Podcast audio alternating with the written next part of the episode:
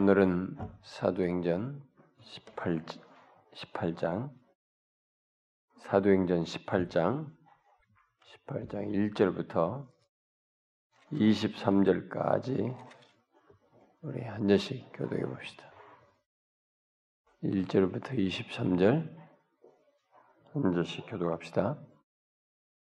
그 후에 바울이 아덴을 떠나 고린도에 이르러 아굴라라는 본도에서 난 유대인 한 사람을 만나니 클라우디우가 모든 유대인을 명하여 로마에서 떠나라 한 고로 그가 그 안에 브리스길라와 함께 이달리아로부터 새로운지라 바울이 그들에게 감해 생업이 같으므로 함께 살며 일을 하니 그 생업은 천막을 만드는 것이더라.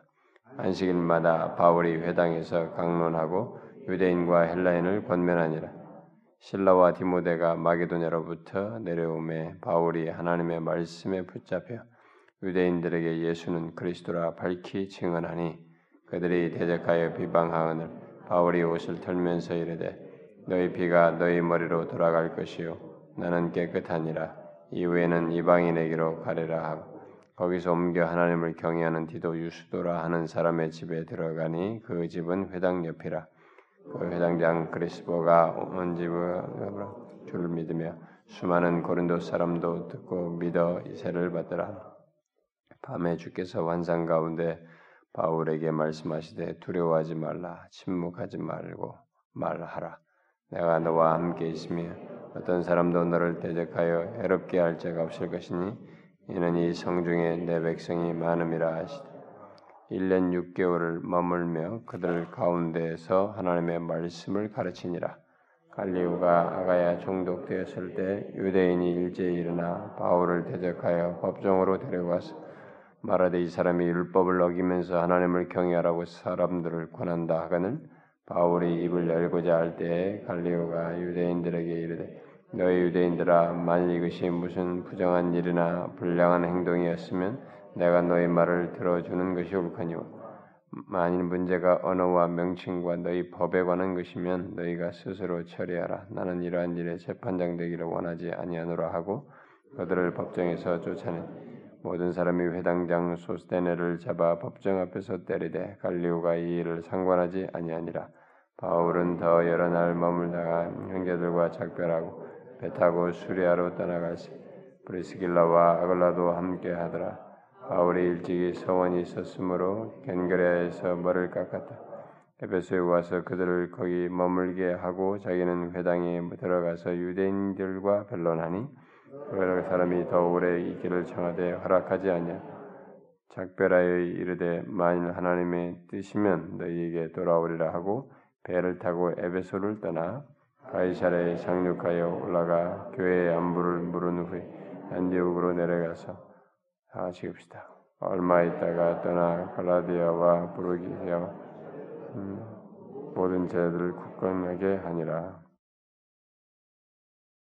어, 우리가 이 바울이 어, 이 선교 여행을 하면서 어, 데살로니가 베레야 계속 이제 거기서 쫓아내니까 또 피하고 그러니까 또 그 다음에 문이 열리고 또 쫓아내니까 또 피했는데 거기가 문이 열리고 이렇게 하면서 왔죠. 그래서 우리가 바로 살펴봤던 오늘 본문 이전에는 아테네에 가가지고 거기서 복음을 전했던 아, 사실을 예, 살펴보았습니다. 이제 오늘 우리가 이제 아테네에서도 이제 결국 이제 나와가지고 어 결국 이제 다음 장소로 이제 열려서 가게 됐는데 그게 어디냐? 이제 바로 18장에서 나온 고린도입니다. 그러니까 여러분들이 이 사도행전에 복음을 전했던 이 지역에 따라서 그 배경 속에서 각 서신을 읽으면 참 서신이 새롭게 와닿습니다. 자, 이제 이 바울이 아덴에서 어, 이그 다음으로 온 이 고린도는 어, 환경이 아데네하고 좀 다릅니다. 아데네는 굉장히 그 모든 사람들이 학, 지성인들이 그 전체에서 다 모여가지고 그런 막 열심 있는 막 그런 분위기였는데 이 고린도는 어, 그런 분위기가 아니고 음, 당시에 그 이 상업 도시로서 굉장히 부유한 도시였습니다. 그러니까 원래 우리나라도요. 여러분이 아시다시피 우리나라도 각 지역별로 지방별로 국민 소득이 다르죠. 어, 포항제철이 있는 포항이나 울산 같은 데는 어, 그 도시의 그 국민 소득이 평균보다 훨씬 높습니다. 음? 거기는 뭐 2만 5천이라나요? 뭐 그래야 된다고 하더군요. 그러니까 그런 것처럼 이게 이제 어떤 데는 벌이가 없는 그 시골 애들은 뭐 아무래도 낮을 수밖에 없잖아요. 근데 여기는 상업 도시다 보니까 여기가 굉장히 돈이 이제 몰리게 되고 그래서 부유한 그런 도시였습니다. 그런데 문제는 뭐냐? 이 부유한 도시에 돈이 많아지면 아무래도 뭐가 있습니까? 에? 예? 돈이 많고 그러면 이 아마 소비성이 강해지잖아요. 이 소비성이 강해지고 그러다 보니까 이 돈이 많으면 돈을 쓰면서 생겨나는 타락이 있는 것입니다. 인간은 그 예외가 없어요. 그러니까 이 고린도 교회는 상업 도시로서 부유했지만 동시에 뭐가 있었냐면은 죄악이 이게 상대적으로 이게 드세 크게 드러나는 부도덕한 어? 어, 정말 부도덕으로 가득 찬 그런 도시. 그래서 우리가 고린도에서 보면 고린도 지방에서 예수를 믿었지만 이들이 막 그 근친 상간이며 막 이런 온갖 이 문제덩어리가 있잖아요. 응? 그런 죄악들이 막 그들의 생활상이었어요. 우상 숭배 뭐 이런 거 같으면 그게 그들의 생활상이었습니다. 그러니까 여기가 그런 것으로 이렇게 정말 부도덕으로 가득한 가득 찬 그런 도시라고 볼 수 있습니다. 자, 이제 복음을 전할 때 지금까지 우리가 앞에서부터 봤지만 각 도시마다 환경이 조금씩 다릅니다. 어? 그리고 어떤 데는 접촉점도 쉬운 것이죠. 어떤 데는 접촉점이 전혀 무섭고 그런데 사람들의 상태도 이렇게 좀그 어, 환경이 좀 다양하게 만들어지는 것이 있었는데 자 이런 도시에서는 또 복음을 어떻게 해? 여기서 과연 또 이렇게 부도덕하고 도덕 부도덕이 죄악이 도시를 다 뒤덮고 있는 어? 그래서 사람들이 이렇게 상업적으로 부유하게니까 뭐 자신들의 그런 것에는 관심이 있을지 모르지만 뭐 이렇게 이런 새로운 얘기에 별로 귀담아 듣지 않을 수 있는 그런 환경이잖아요. 과연 이런 도시에서는 어떻게 복음을 전할 수 있을까?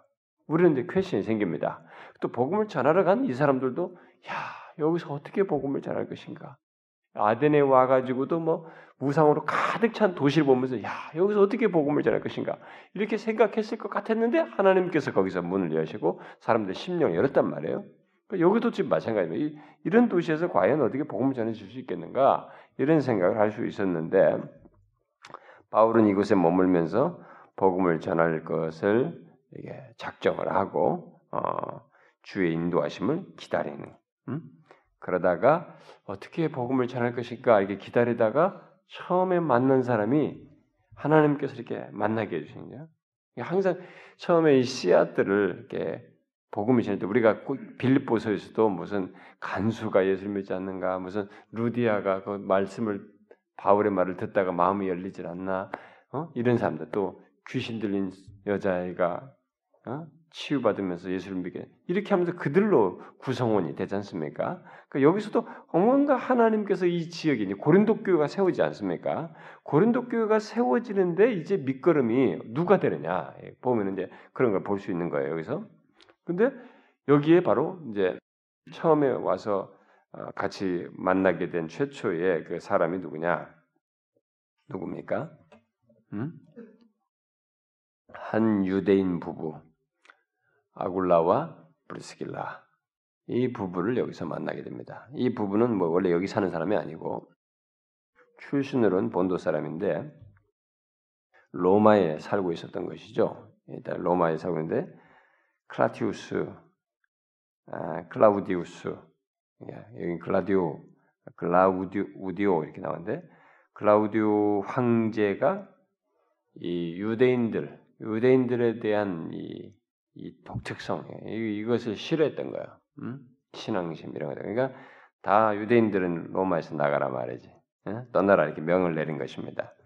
그래가지고 그 명령을 따라서 모든 유대인들이 로마로부터 다 쫓겨나.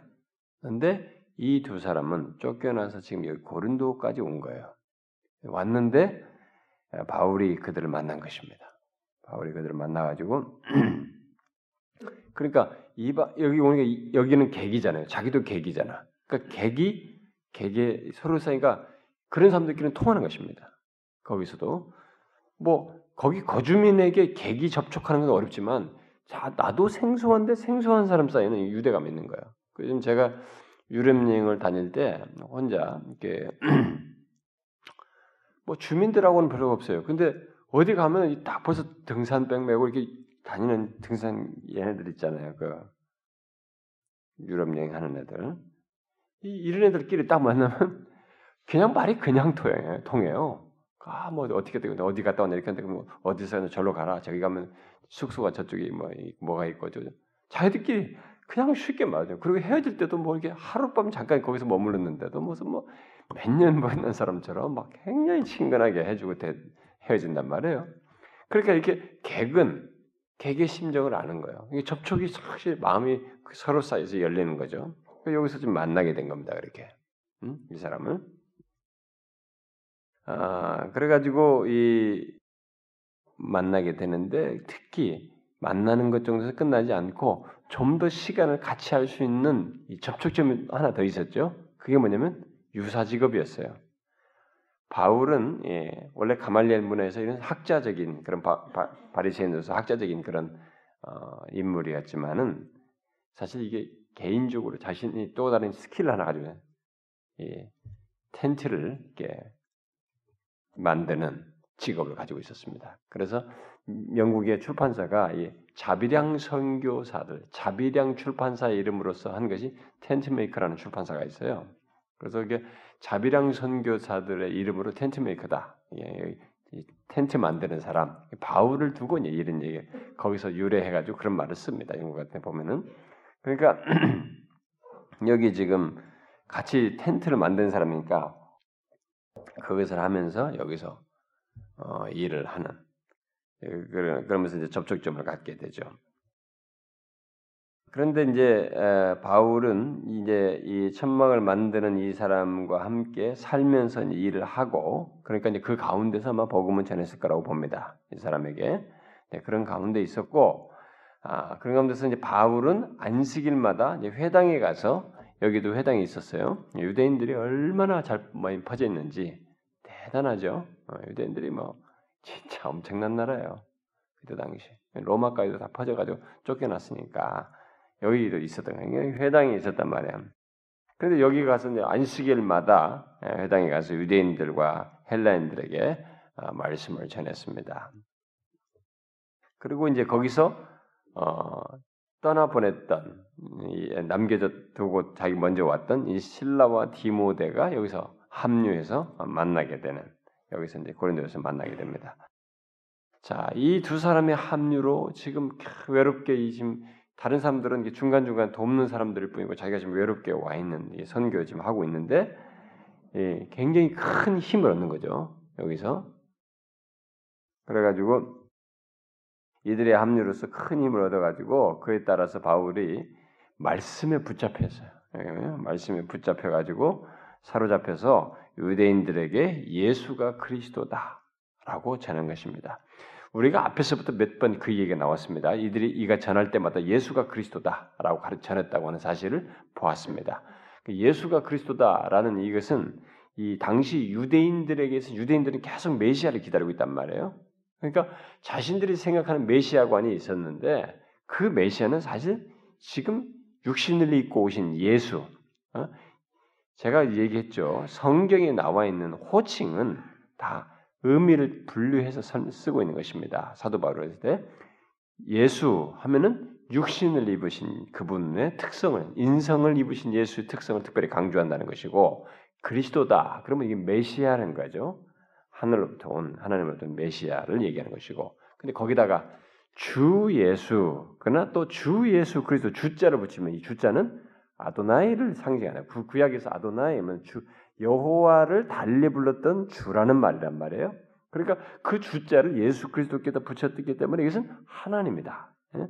예수 그리스도는 하나님이시다는 그것을 또한 부각시키기 위해서 쓰는 얘기예요. 그러니까 호칭 하나를 아무 생각 없이 쓰는 게 아니고 그렇게 써서 붙이는 것입니다. 그래서 우리들도 가끔 이게 마지막에 기도를 하고 나서 예수님의 이름으로 기도합니다. 뭐 어떤 이름으로 기도, 예수 이름으로 기도해도 다 상관없습니다. 근데 그때 따라서 예수 그리스도의 이름으로 기도합니다. 주 예수 그리스도의 이름으로 기도합니다. 이렇게 표현을 달리해서 했을 때 우리는 그걸 이들이 그렇게 썼을 때의 그 의미를 달리했다는 것을 여러분도 알고 쓰셔야 하는 것입니다. 아무 생각 없이 그런 용어를 쓸 게 아니고 그래서 그 유대인들에게는 이게 지금 옛날에 와 무슨 무슨 육신이고 누가 와 자기는 계속 기다리고 있는데 그게 아니다. 예, 설명해요. 그게 바로 복음이에요.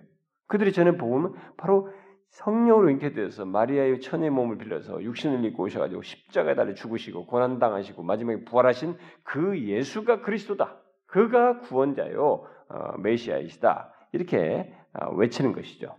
그것을 여기 회당에서 어, 유대인들에게 어, 전을 전했던 것입니다.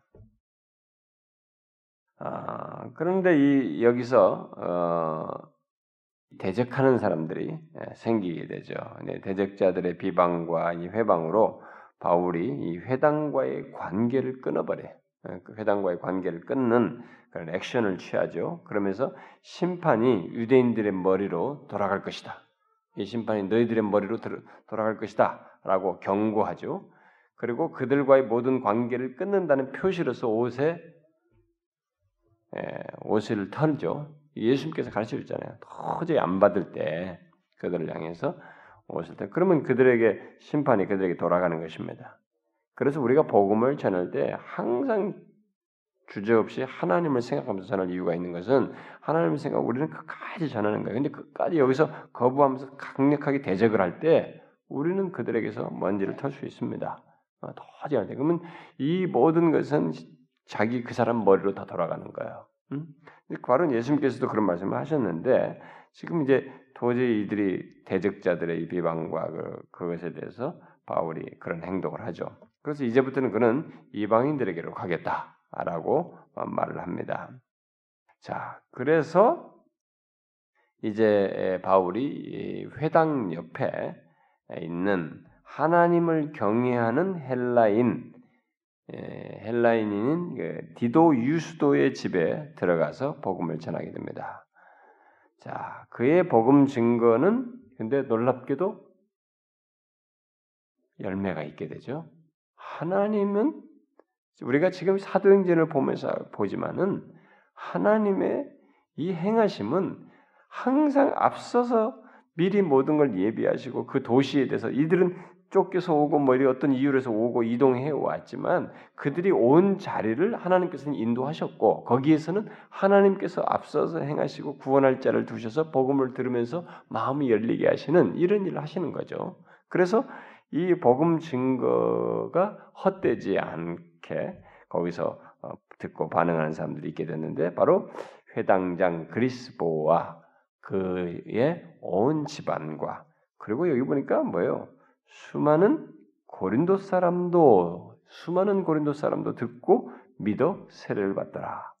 자, 바로 요 사람들이 그리스보와 온 집안 그리고 그 안에 있는 많은 사람들, 음? 요 사람들이 고린도 교회가 세워지는 이제 고린도 교회의 밑거름들인 것입니다. 어? 우리가 고린도 서신에 나오는 많은 거기에 밑 이제 이 모판들이에요. 이들이 이제 교회를 고린도 교회 시, 작이 되는 것이죠. 자, 그러면 예, 이제 그렇게 복음을 전하고 있었는데 그렇다고 해서 이 복음이 전해져서 이렇게 하긴 하지만 바울은 이 성에서 이렇게 복음을 전하지만은 바울이 그냥 아무 생각 없이 하는 건 아니잖아요. 지금 자신은 복음을 전하는 것이 쉽지 않은 과정 속에 사는 것입니다. 부도덕한 이 도시에서 이 도시의 부도덕함과 이 도시의 타락과 이들의 불신앙과 이런 것과 싸우면서 복음을 전하는 중에 하나님께서 이 복음을 듣고 예수를 믿는 사람들을 만나게 하신 그 일을 역사를 주께서 하신 것이죠. 그러니까 바울은 여기서 이 성에서 불신앙과 부도덕과 싸우면서 이런 일을 하고 있었던 것입니다. 응?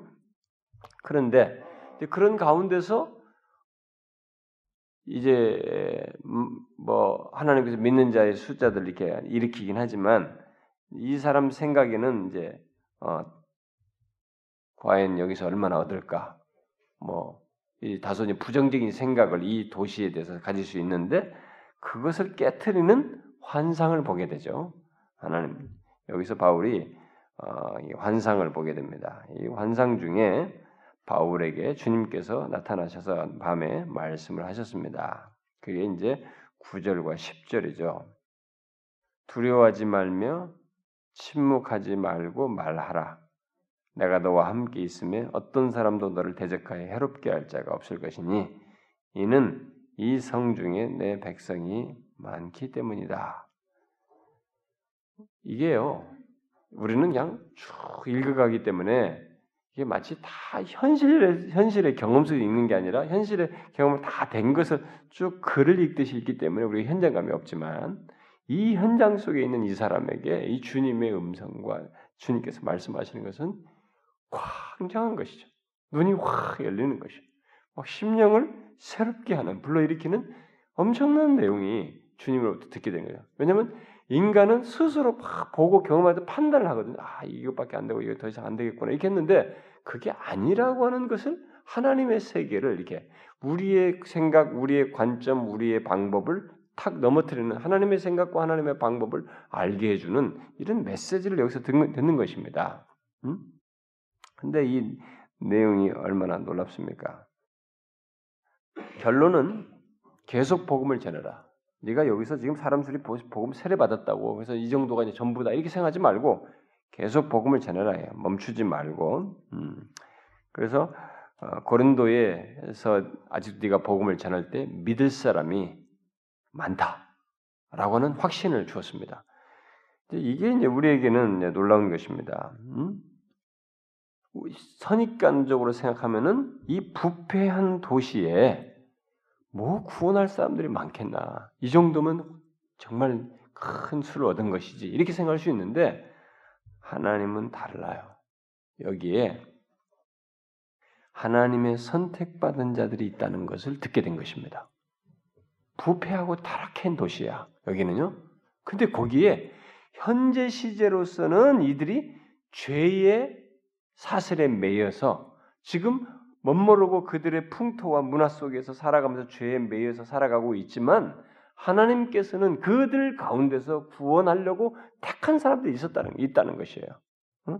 선택하는. 그러니까 하나님의 선하시고 기쁘신 은혜의 뜻을 따라서 거기서 구원하고자 하는 그런 사람들이 그들에게 있었기 때문에 아무리 타락했다 할지라도 하나님의 이런 강력한 통치 아래서 절대적인 지배력을 행사해서 그들을 구원할 일이 주님의 뜻 가운데 있기 때문에 두려워하지 말고 복음을 전해라 이렇게 한 것입니다. 그래서 바울이 여기서 이 말씀 듣고 1년 반을 머뭅니다. 그러니까 고린도 교회도 큰 혜택을 받은 거예요. 에베소 교회가 3년 가까이 혜택을 받았는데 이 놀라운 사도가 거기 머면서 복음을 전했는데요.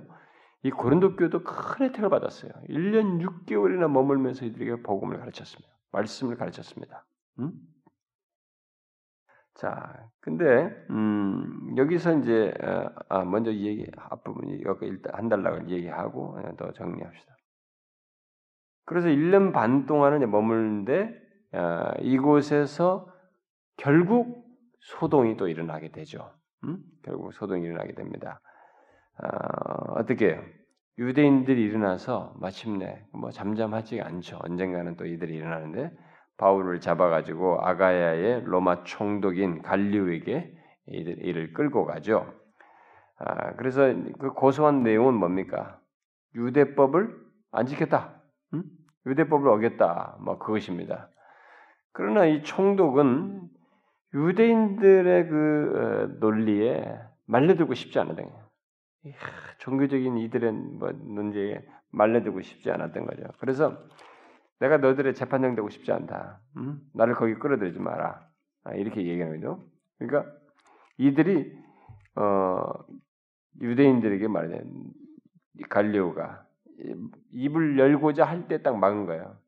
야, 너희 유대인들아, 만 이것이 무슨 부정한 일이나 불량한 행동이었으면 내가 너희 말을 돼.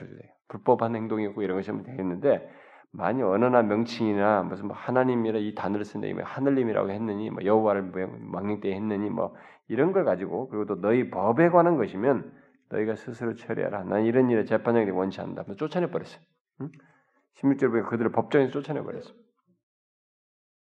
유대인의 세력이 고린도 교회에서는 상대적으로 적었어요. 음, 별로 크지 않았기 때문에 그들의 소동은 오히려 자신들에게 이제 어, 부정적인 것이 돼버렸어요. 그래서 그들은 이 회당장 소스테네를 법정 앞에서 때리게 되는데 이 갈리오 총독이 거기에 대해서는 신경 쓰지 않았습니다. 상관하지 않았어요. 그들의 문제로 여기고 결국 바울을 대적하고자 했던 이 유대인들의 시도는 실패로 끝나게 되고 복음이 이 고린도 교회에서 결국 성공하게 됩니다. 이 고린도 교회에서 이렇게 계속 전해지게 됩니다. 자, 그런데 여기서 우리가 이, 이 앞에 이제 16절까지 내용에서 어, 잘 이렇게 보게 되면 처음에는 이 복음을 전하는 데서 바울이 뭐 어떻게 해야 될지 모르니까 자신에 대해서 이렇게 답답해하는 예, 그런 상황을 경험할 수 있는 너무 이런 이렇게 타락한 도시를 어떻게 하는가 거기서 자기 자신이 부적합하다는 이런 생각을 이제 막 하게 되는 그 경험. 우리가 이제 여기서는 기록이 안 나와 있습니다만은 먼저 제가 이, 이, 이 부분을 잠깐 정리하고 뒷부분을 뒷부분을 간단히 보고 싶은데 그것을 고린도서를 보면 우리가 알 수 있어요. 잠깐만 고린도서를 이거 볼 때 잠깐만 보도록 합시다. 고린도 전서 2장. 그러니까 우리는 쓱 읽으니까 몰라요. 그러니까 18 아까 읽을 때그 후에 바울이 아덴을 떠나 고린도에 이르러 거기서 누구를 만났다. 근데 고린도에 이르러 가지고 어떤 했는지 이, 이 도시 자체는 우리가 설명한 것처럼 상업 도시로 타락했잖아요. 그러니까 타락하니까 뭐 여기서 저 어떻게 해야 되느냐 이러다가 아굴라를 만난 거라 부부를. 그러니까 이 사람이 고린도 교 여기 와가지고 자기가 하, 여기서 아직 이 디모데랑 안 왔단 말이에요. 어? 신라도 안 왔기 때문에 여기서 내가 어떻게 보면 내가 여기 복음적이 적합한가 말이지. 난, 난 내가 너무 부족하다 여기에. 뭐 이렇게 생각을 했을 수 있는 거예요. 그것을 실제 생각을 했다는 것을 고린도 교에다 편지 쓰면서 말을 했어요. 우리는 여기 사도행전에서 누가는 그 심리 상태를 모르니까 거긴 기록 안 했는데 바울이 나중에 그 경험을 보내서 고린도께 쓸 때는 그것을 설명을 했단 말이에요. 그것을 우리가 여기 이제 고린도전서에서 대충 볼 수 있는 것입니다. 고린도전서 그 2장을 보게 되면 1절부터 잠깐 읽어볼게요. 형제들아, 내가 너희에게 나아가 하나님의 증거를 전할 때 말과 지혜 아름다운 것으로 아니하였나니 내가 너희 중에서 예수 그리스도와 그가 십자가에 못 박히신 것 외에는 아무것도 알지 아니하기로 작정하시다. 아까 예수가 그리스도다 하는데 그때는 바로 이런 내용이 포함됐던 거죠. 그러면서 3절을 듣게 보면은 내가 너희 가운데 거할 때 약하고 두려워하고 심히 떨었노라. 바울이 그랬습니다. 여기 와가지고 이랬어요. 너희한테 거할 때 약하고 두려워하고 심히 떨었다. 그러니까 이게 복음 전하면서 여기서 이 도시에서 자신의 이 개인적인 이 약함, 부족함, 뭐 부적합하다고 여기지는 이런 생각을 했던 것입니다. 이런 마음을 그래서 내 말과 내 전도함이 설득력 있는 지혜 말로 하지 않냐고 다만 성령이 나타나신 것 능력을 했다. 내 말의 지혜와 능력을 하지 않았다. 이게. 너희 믿음이 사람의 지혜에 있지 않냐고 다만 하나님의 능력에 있게 하려 했노라. 어? 바로 이런 이제 어, 이 배경을 여기서 우리가 좀 알 수가 있습니다. 그래서 그 어, 우리가 앞에서도 보았지만은 이 어, 사역에서 이제 처음에는 이 아굴라 부부를 만나고 이러기 때문에 이 사역에서 어떤 성공 여부가 사실 자기에게는 보이지 않았어요. 처음에 이 여고 와가지고 어, 고린도 와가지고 성공한다고 하는 뭐 이런 이런 것이 하나도 안 나타나는 거예요. 응? 그이 생업에 하면서 함께 살면서 텐트 치면 만드는 일을 하면서 안식일마다 가서 반복적으로 가서 이렇게 안식일마다 권면하는 이 일을 했을 뿐이에요. 그러니까 처음에는 이 사역에서 어떤 결실들이 드러나지 않았습니다. 우리가 이런 것들을 보고 배워야 됩니다. 근데 우리 우리가 저 같은 목사를 비롯해서 모든 이 요즘에 우리들의 이 세상의 기독교의 흐름이 뭐냐면 너무 이 세상에 실용주의가 들어와 있고 이 성공 개념, 성공 개념이 우리들에게 다 들어와 있다 보니까 다 목회를 한다, 교회를 한다, 뭘 한다 그러면 일단 빨리빨리 사람들이 막 와가지고 외적으로 성공하는 거 이게 다 머리에 박혔어요. 그게 목표야. 그 그림이에요. 그러니까 목표가 잘못된 거야. 목표를 사람 수로 잡는 거예요. 근데 그게 아니다는 거예요. 여기서 뭐 바울도 그게 안 됐어요. 한 사람 이 부부 만나가지고 부부와 같이 텐트 치며 일하면서 회당에 가서 복음을 전하는 이 일을 계속했던 거예요. 처음에는 이 사람이 사역에서 성공의 결여가 됐습니다. 이 드러나는 열매 결실이 크게 드러나지 않았어요. 그러니까 이때 얼마든지 좌절할 수도 있었던 거예요. 그래서 뒤에 가서 예수님께서 이런 이런 일을 하면서 이제 자기 하고 거기서 이제 어느 정도 아, 이 정도면 됐다 안심할 수도 있고 뭔가 머뭇거릴 수도 있었을 텐데 두려워하지 말라고 얘기해요. 그입 잠잠한 침묵하지 말고 계속해라. 이런 얘기를 주님 하신 걸 보게 될 때 이 사람의 처음에 여기 고린도 교회에서 할 때 상당히 어려움을 겪었다는 걸 볼 수 있습니다. 특별히 그 거기다가 이렇게 했을 뿐만 아니라 뒤에 그 비방하는 자들이 5절 6절에 나오잖아요. 그러니까 이런 것이 사람들이 막 개인적인 거부까지 있단 말이에요. 그러니까 이런 경험을 초기 했어요. 그러니까 이때 내가 너희들 가운데 거할 때 이렇게 정말 떨었다. 어, 두려워하고 떨었다. 이게 있는 거예요, 여러분. 뭐 누가 뭐 초인적인 막, 막 제가 그안 보려고 하다가 안 보려고 해도 지나가다 보면 이렇게 설교를 그 CTS 방송을 보잖아요. 우리 어머니가 그러면 내가 설교자들이 다 아는 설교자들이 나오니까 우리에게 잘하니까 뭐 잠깐 또 지나가다 화장실 가다가 또 거기 머물러서 잠깐 보다가 또 의자로 돌아가고 이런단 말이에요. 그 설교 듣는다고. 근데 확실히 이게 큰 교회 사람들은 큰 교회는 내가 뭐 큰 교회라고 자체가 나쁘다고 하는 게 아닙니다. 큰 교회는 설교가 확실히 대중적이고 대중을 맞춘 설교. 그러다 보니까 선동적이에요. 성경을 가지고 말하지만 이것을 선동적인 써. 성경이 말하고 있는 그 자체를 말하는 쪽으로 가는 게 아니라 이것을 한 번더 이렇게 올려버려요. 설교자에게서. 선동적으로. 아, 이태봉 목사가 혹시 또 들을지 모르겠네. 뭐 어쩌다 한 번씩 온다, 듣는다고 하는데. 내가 어제 전화가 왔어요. 전화가 왔는데, 어, 미국에서 지금 이제 그 어떤 미국의 유명한 목사입니다. 개혁주의 라인의 신개혁주의라고 그래요. 팀 켈러라고. 그 사람이 그 굉장히 영향력을 크게 미친다는 거예요. 그래서 자기가 그 사람의 뭐가 잘못됐다고 생각해서 이렇게 그걸 가지고 논쟁을 했다는 거지. 뭔가 다르다고 어떤 관점을 얘기하는 거예요. 죄에 대한 것입니다. 그래서 자기가 주변에서 다 자기가 잘못됐다고 한다는 거예요. 그래서 나보고 검증받고 목사님 어떻게 생각하냐 그래서 내가 이제 설명을 했어요. 이태모 목사 견해가 틀린 게 아니에요. 이태모 목사님 말이 맞아. 그러니까 오히려 내가 그쪽에 간 것이 현대 이 대중적 표현이에요. 개혁주의자들까지도 그런 표현을 자꾸 쓰는 거예요. 음, 대중적인 표현을 쓰는데 그 쓰다가 내가 그런 얘기를 했어요. 그 유명한 팀 켈러가 그렇게 많이 가르치고 그렇게 설교를 했을 때 그것은 설교자 유혹이다 그게. 네, 그랬어요. 설교자는 유혹에 빠집니다. 어? 설교자가 요즘은 이 대중에게 많은 게 지지를 받고 반응을 받을 때 설교자는 더 대중에게 다가가고 이들에게 새롭고 신선하고 나름의 나를 통해서 기대하는 무엇을 채우고 싶은 욕구를 계속 이들로부터 받기 때문에 그런 해석을 하고 싶어 하고 그런 표현과 독특성을 자꾸 드러내려고 한다. 그것은 누구나 목사이면 설교자면 다 유혹에 시달려. 나도 그 유혹이 없는 게 아닙니다. 항상 시달려요, 그걸. 그 시달려온 사람이기 때문에 내가 알고 얘기하는 겁니다. 그것은 우리나라도 그런 사람들이 있거든요. 우리나라 대중의 사람들도 그 자꾸 새로운 해석을 뭔가 좀 더 다르다고 하는 것을 하고 싶은 유혹에 빠지는 거예요. 어?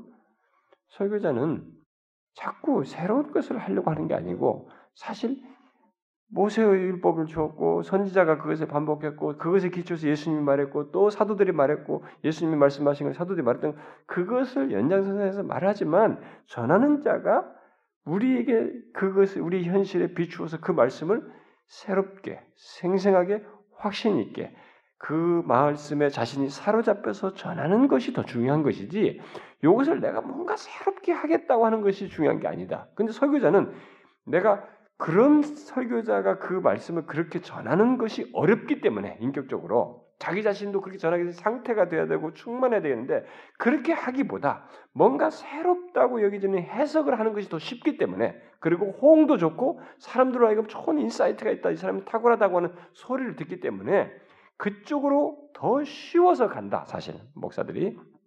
근데 그게 사실 좋은 게 아니고 책을 읽고 많은 연구를 하면서 책들을 참조하다 보면 그런 정도의 insight는 종합할 수가 있다 이거예요.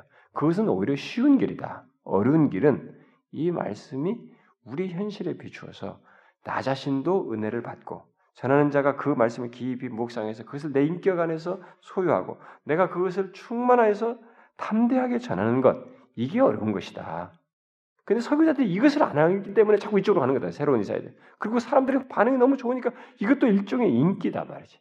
인기는 사람을 목마르게 한다. 이게. 사람을 미치게 만나거든요. 그래서 제가 여러분들에게 인기여도 생각을 접었기 때문에 제가 자유합니다. 상당히. 여러분들부터 인기였겠다는 마음은 처음부터 안 가졌단 말이에요. 그러니까 굉장히 자유해요. 만약에 제가 그런 것이 있다 그러면 정말 신경 쓸 게 많을 거예요. 저는 처음 목회할 때부터 그걸 접었고 제가 호주 할 때, 호주에서 사역할 때부터 저는 이미 접었어요. 안 됐기 때문에 호주에서 막 나한테 뭐라고 한 겁니다. 제발 좀 그렇게 좀 설교하지 말라고. 그러니까 인기 있게 따르면 그들의 말 기호에 맞췄죠. 안 했단 말이에요. 그 인기가 없다 보니까 또 사람들이 또 많이 안 오고 아무튼 더러워요. 왔다가도 아 이게 뭐 저렇게 못 믿겠다 간단 말이에요. 근데 대중적 설교자는 확실히 표현과 이런 것이 선동적이에요. 저는 설교자의 마음을 어느 정도 알거든요. 제가 못해서 못하는 게 아닙니다. 정말입니다. 여러분들이 저를 지금은 제가 너무 이렇게 시리어스 해가지고 얼굴이 어, 그렇게 보여서 그렇지만은 제가 옛날에 초기 교육전사를 할때 오죽했으면 그 사람들이 저한테 하여튼 좋아했어요. 어, 저를 굉장히 신선하게 보고 아주 그랬습니다. 어? 처음에도 잘 이렇게 웃기기도 하고 설교에서 조입 부분에 잘 웃기고 이렇게 하고 그랬어요. 그러니까 그걸 못해서 하는 게 아닙니다. 내가 여러분 선동적이고 뭐 이런 거 저는 이미 중학교 때 웅변대도 나갔습니다. 어? 하도 우리 반에 아무도 안 나왔는데 대표로 그냥 내가 나가가지고 뭐 별로 좋은 성적은 아니었지만은 웅변대도 나요. 뭐 이게 그런 거 하려면 얼마든지 해요. 근데 하나님의 계시의 말씀은 내가 개입되면 안 돼요. 성령께서 내게 주신 감동을 드러내는 것은 좋겠지만 나라고 하는 자가 여기에 개입되어서 이것을 좌지우지하고 뭔가를 바꿔보게 하고 사람에게 말들게 하겠다고 할 때는 그때부터는 위험해지는 것입니다. 그게 오늘날 사람들의 이 얘기. 팀 켈러가 아무리 개혁주의라 할지라도 성경 해석을 그렇게 사람들에게 교회 어, 좋아할 얘기를 자꾸 꺼내는 것은 내가 볼 때도 안타까운 얘기라고. 음? 그 이태용 목사 말이 맞다면은 그렇단 말이에요. 그래서 여기 이 바울이 고린도 교회 가서 막 쫙 사람들이 했을 거라 천만의 말씀. 힘들었어요. 어? 내가 두려워하고 떨었단 말이죠. 어?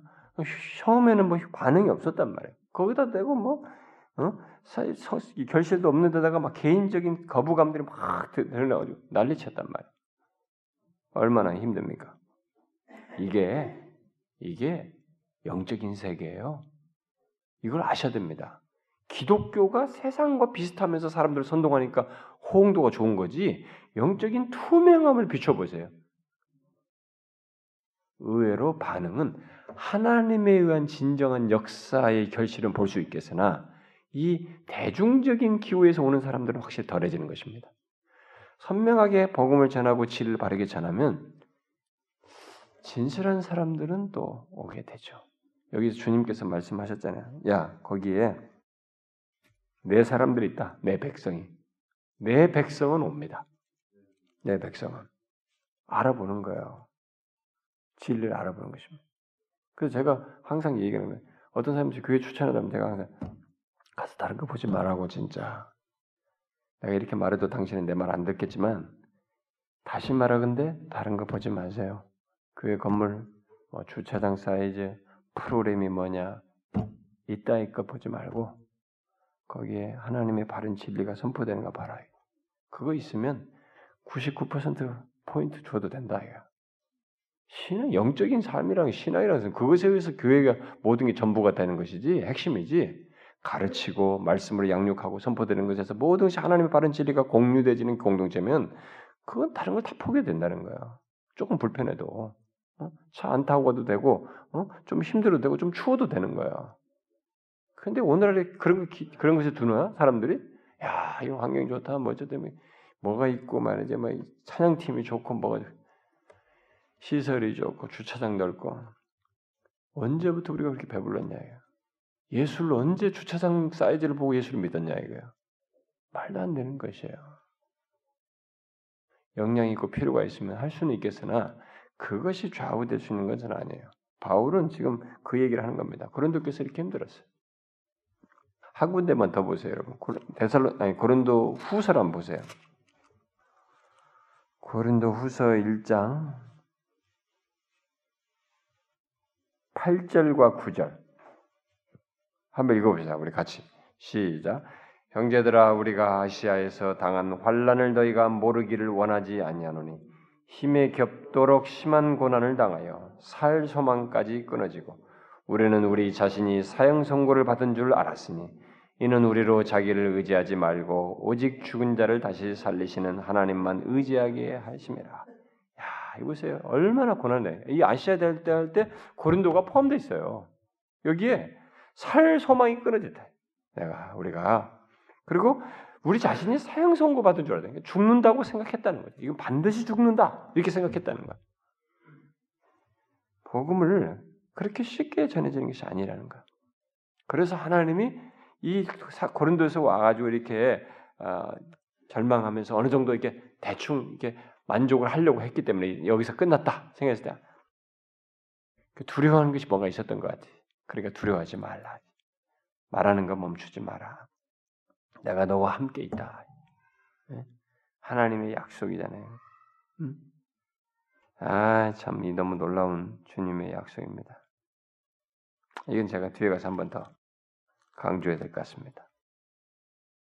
그러니까 우리는요, 아무리 이, 이 나라가 뭐, 야, 이 나라가 요즘 엉망입니다. 타락했습니다. 뭐 어쩌고저쩌고 해도 여기 아직 하나님이 말씀하신 내 백성이 있어요.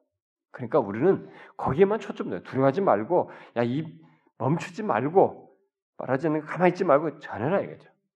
우리는 그렇게 해야 되는 거야. 주님이 그 기회 주실 동안 여기 아직도 내 백성이 있다고 시키면서 이렇게 보내기 때문에 우리는 여기 멈추지 마. 두려워할 필요 없어요. 어? 이 말씀을 잊지 말아야 됩니다. 우리에게도 동일하게 고린도 성을 두고 말씀하시듯이 이 서울이라는 성을 두고 대한민국을 두고 우리에게 말씀하시기 때문에 우리 주님께서 함께 하시면서 괜찮다. 내가 아무 싸움도 널 해치 못하게 할 거야. 이렇게 하면서 기회를 주시고 있기 때문에 우리는 두려워하지 말고 말하는 것, 복음 전하는 걸 멈추지 않고 전해야 합니다. 음?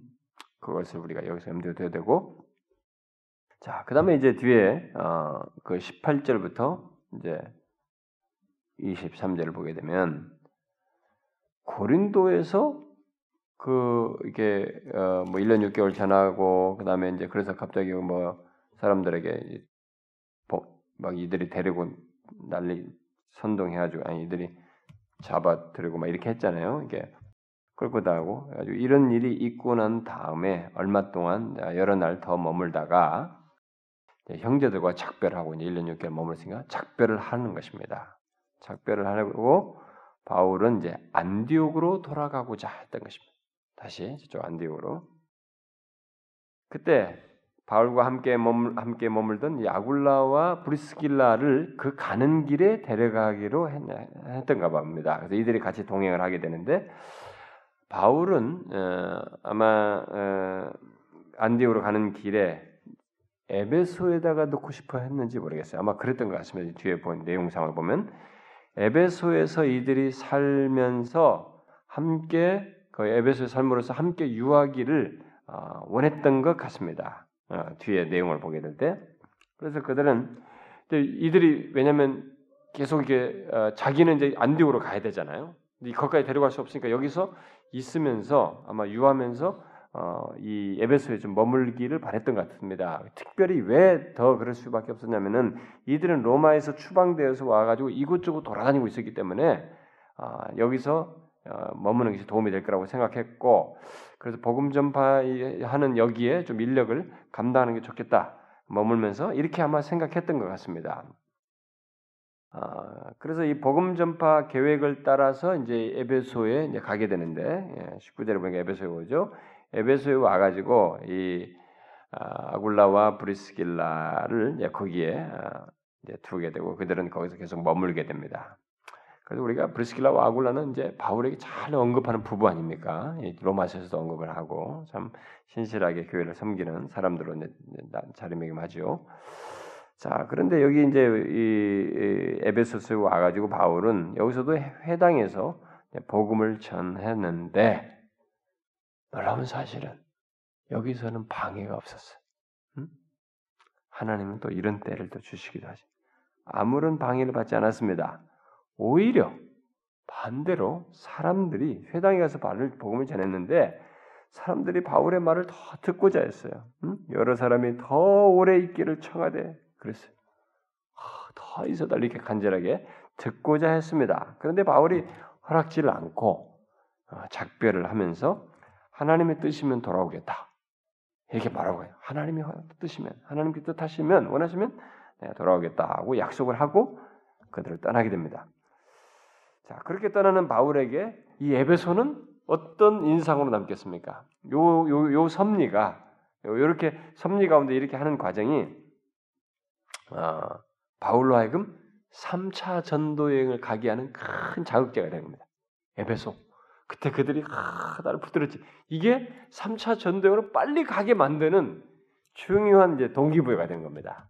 어? 지금은 또 다시 돌아가거든요. 2차 선교 여행을 마치고 이제 뒤로 돌아가는 길인데 요, 요 장면이 이제 그거예요. 그래서 이, 이 사람에게 있어서 에베소는 하, 뭔가 희망이 부푸는 말이에요. 어? 그거 참 어, 기대되는 말, 그런 장소였습니다. 실제로 여러분들이 에베소서 알죠? 에베소서가 모든 서신 중에서 교리적인 깊이가 확득 차 있지 않습니까? 다른 서신에 비해서 로마서는 로마들 그들에게 그 구원에 대한 그런 것을 전할 필요가 있었기 때문에 그걸 때 했습니다만 그 진리의 깊이가 막 창세전부터 시작해가지고 삼일체 하나님보다 저 교회 교리 그다음에 그 삶의 실천 사단의 괴계 이 세 가지로 구분해가지고 짧은 서신인데 짧지만 굉장히 깊은 내용을 말합니다. 왜? 이들이 가가지고 복음을 많이 전해 3년 가까이 복음을 전해. 그들은 많이 들었기 때문에 이 예배소서 얘기를 다 이해할 수 있었던 사람들이었던 것이죠.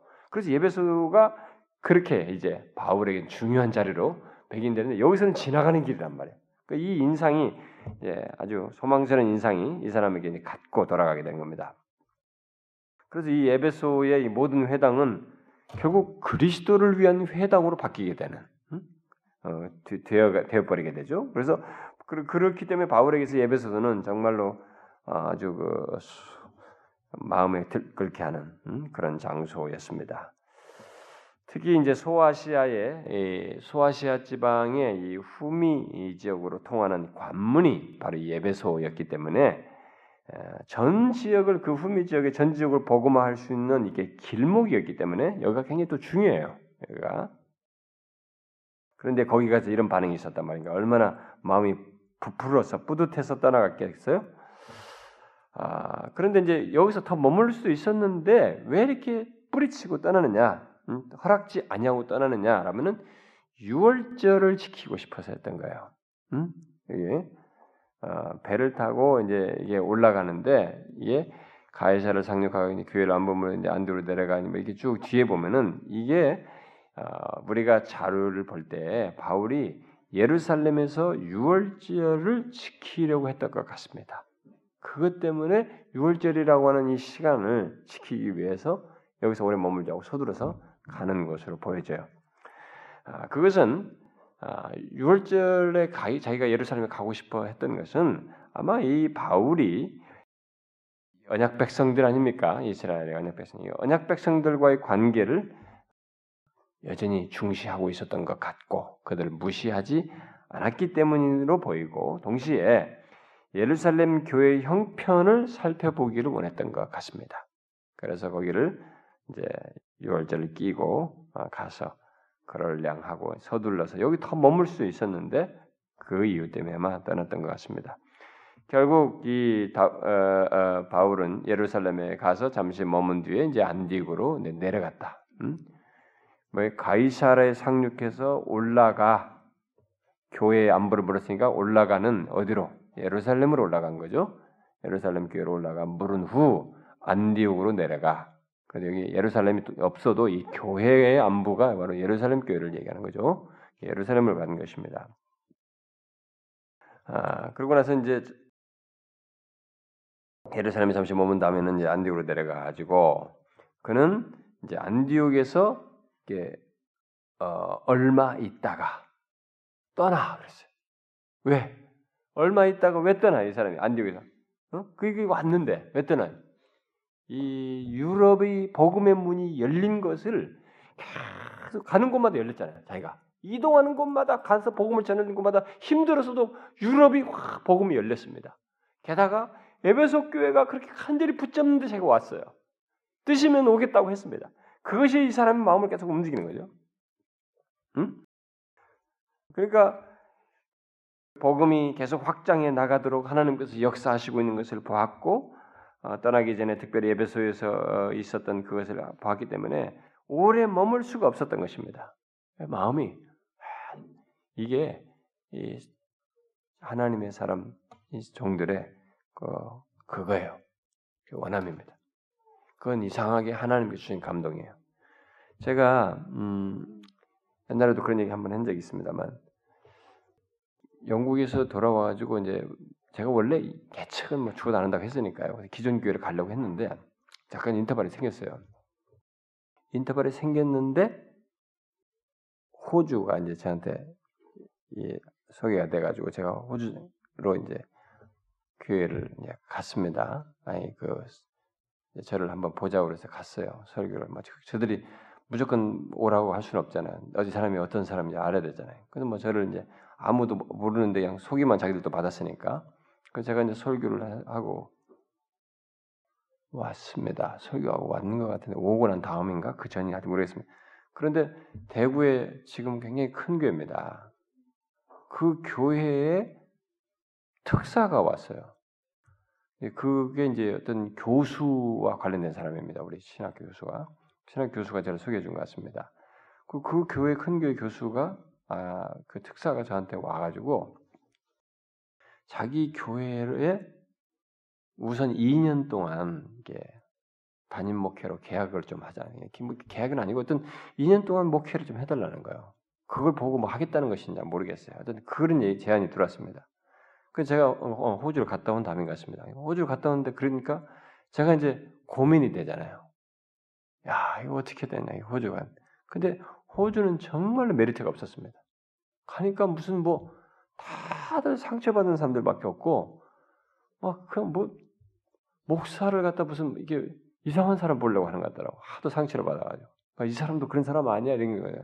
그러니까 저는 뭐 그런 걸 다 내색을 안 했지만 뭐 당신들이 뭐라고 하기나 말기나 당신들이 결국은 떠날 때는 내가 떠날 때는 당신들이 나를 아니라고 분명히 생각할 것이다. 나는 그게 확신했어요. 뭐 내가 우리 당신들에게 뭐 이렇게 껄끄럽게 할 사람도 아니고 무슨 악하게 행동할 사람도 아니고 어? 위선 떨 사람도 아니기 때문에 나는 뭐 전혀 그런 것이 없었습니다. 근데 이들의 질문, 청빙위원들의 질문들이 너무 거칠고 또 심지어 약간 경솔하기도 하고 예의 없는 것도 있고 그래서 제가 그때 다 만나고 설교도 했는데 그 중에 그 중에 저한테 이미 사인을 줬어요. 아, 꼭곧 보게 될 것입니다. 보게 되리라고 믿습니다. 보기를 원합니다. 이렇게 사인을 줬어요. 떠날 때.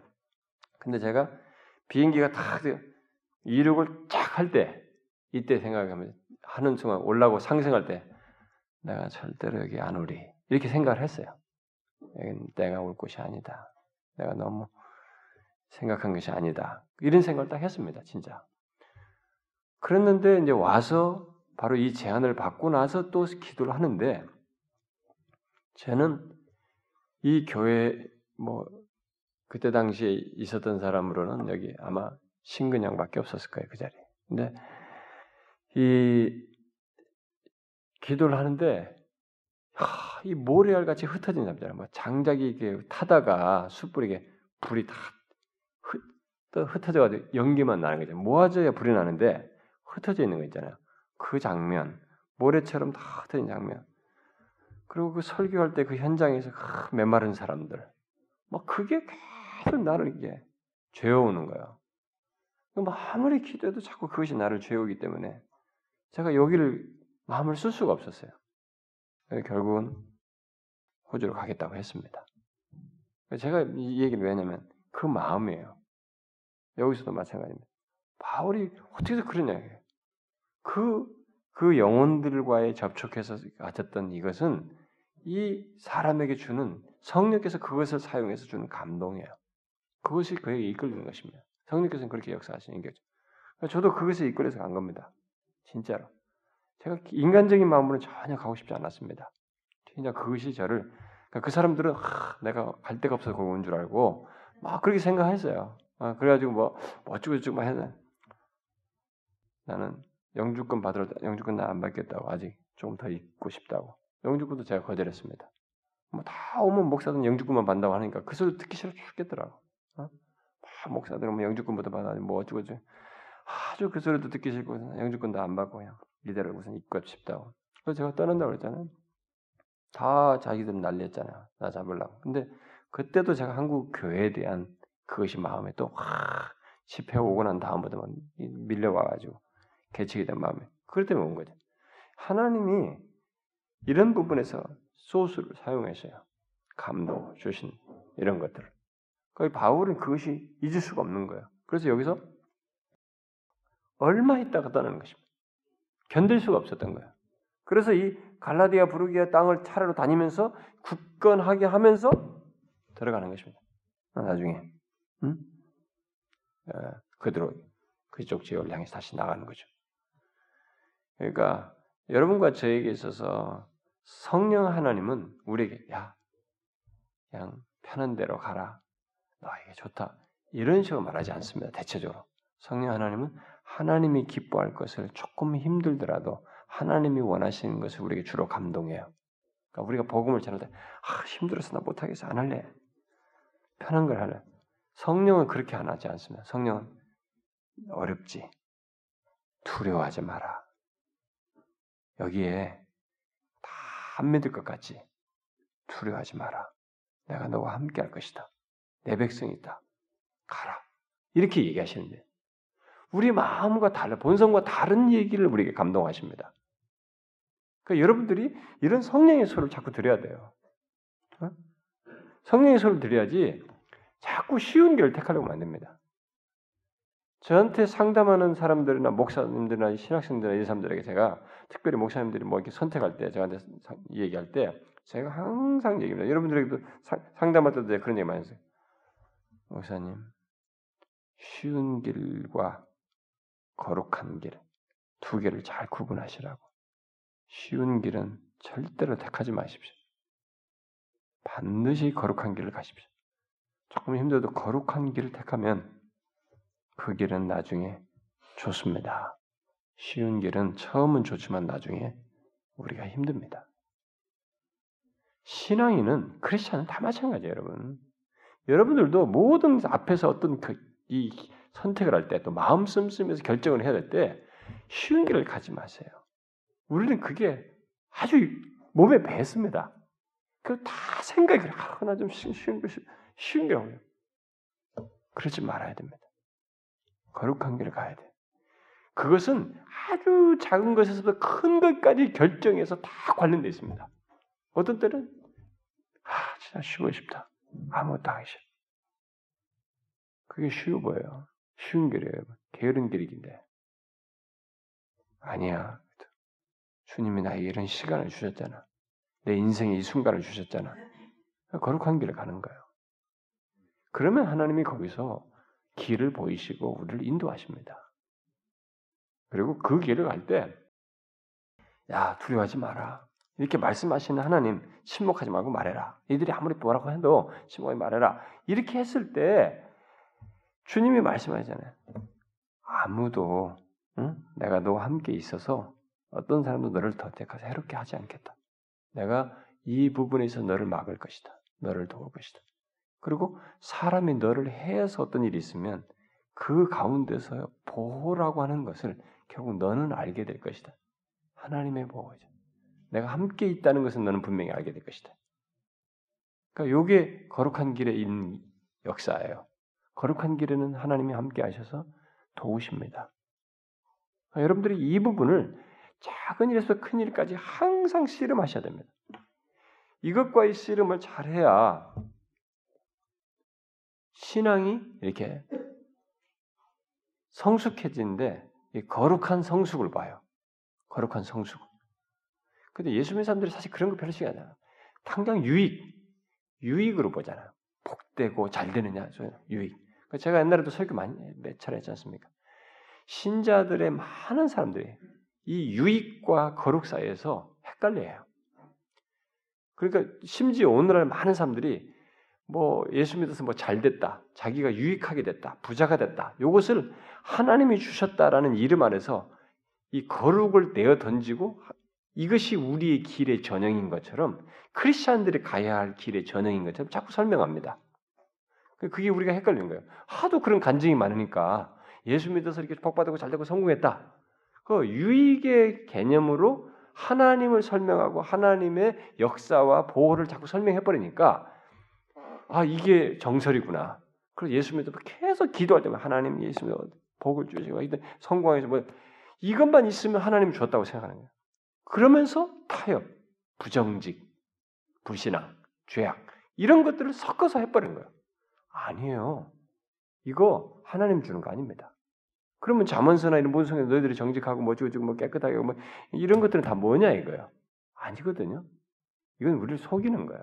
그래서 내가 이 교회에서 예수 믿으면 무조건 잘 되는 이것만 얘기하지 거룩을 얘기하면서 이렇게 기복적인 종교를 말하는 것이 해악스럽다고 하는 거예요.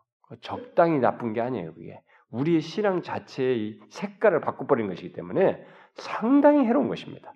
그래서 기독교 신앙을 자꾸 기복적으로 예수 믿어서 빨리 해결되고 복 받고 그래서 빨리 유익을 얻게 하고 당장 뭘 잘 되고 이 차원에서 계속 하나님을 찾고 믿으면 그 사람은 예수를 잘 믿는 게 아니에요. 하나님 우상을 믿을 뿐이에요. 하나님이라는 우상을 믿을 뿐입니다. 성경이 말하는 그 하나님을 믿는 게 아니에요. 성경이 말하는 하나님은 거룩한 길 속에서 내가 너와 함께 있어서 나와 동행하는 가운데서 너를 통해서 내 뜻을 이루며 내가 너를 기뻐하고 너가 나를 인하여 만족하는 그것을 내가 허락하겠다. 이것이거든요.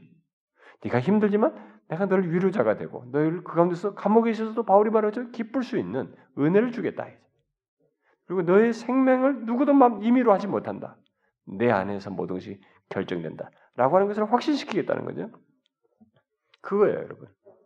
그러니까 이런 갈림길에서 우리는 선택을 정말 잘해야 됩니다. 여러분들이 있어요. 자꾸 유익에 눈을 머드르지 말고 거룩을 자꾸 생각해야 돼요. 거룩한 길. 이것만 자꾸 잘 택하면 우리가 사실 미혹당하지 않습니다. 이 세상이 편승도 잘 넘어지지 않아요. 상당히 우리 신앙생활에 진보할 수 있습니다. 그러니까 이 부분을 여러분들이 생각하면서 거룩한 길에 주님의 동행, 함께 하셔서 이끄시는 것, 이 믿음을 여러분들이 가지셔야 됩니다. 뭐, 그거 못 믿겠다? 그래서 유익을 쫓고 뭐 주게 되다? 가보세요. 얼마든 실험해 보시라고. 유익이 여러분을 망칩니다. 저는 많은 사람들을 봤습니다. 저 사람이 저렇게 안 되었으면, 저렇게 돈을 잘 벌지 않았으면 더 좋았을 걸. 하는 사람 제가 많이 봤어요. 이 사람이 옛날에 그렇게 좀 힘들게 살 때는 괜찮았는데 돈이 많고 부유해지더니만 확실히 하나님부터 멀어졌어. 모든 게 이전 같지 않아. 형상으로는 뭔가 씀씀이는 것도 있고 다 괜찮아. 그러나 그의 중심은 진실하지가 않아요. 유익을 쫓은 것이 이 사람을 망친 거예요. 그건 성경이 말하는 것이에요, 여러분. 가봐야 망쳐요. 그러나 거룩을 쫓는 거룩을 쫓아서 가는 사람은 하나님이 주시는 이 은혜의 부유함이 있잖아요. 그가 함께 계셔서 갖는 이 만족이 있잖아요. 그 가운데서 다른 것도 주시죠, 물론 하나님이. 근데 이 우선적인 것이 주는 부유함이 크단 말이에요. 이것이 있으면 뭐 세상이 무너져도 아무런 괜찮아요, 진짜. 하나님이 같이 계시는데 뭐 감옥도 괜찮은 거예요. 감옥도 그래서 기쁜 거예요, 바울은. 그것을 알아야 돼요. 제가 그런 면에서 신자들은 그 은혜의 세계를 이런 체험적으로 알아야 된다고 하는 겁니다. 머리로 아는 것은 안 돼요. 체험적으로 알아야 돼요. 여러분, 우리가 갈 길은 확실합니다. 두려워하지 마라. 멈추지 말고 말해라. 어려운 길, 쉬운 길 가지 말고 이 길 가는 거예요. 괜찮습니다. 어, 이거 하면 나 힘들어. 어떻게든. 그래도 이 길을 가야 돼. 여기서 하나님이 역사하시고 우리를 사용하셔서 뜻을 이룹니다.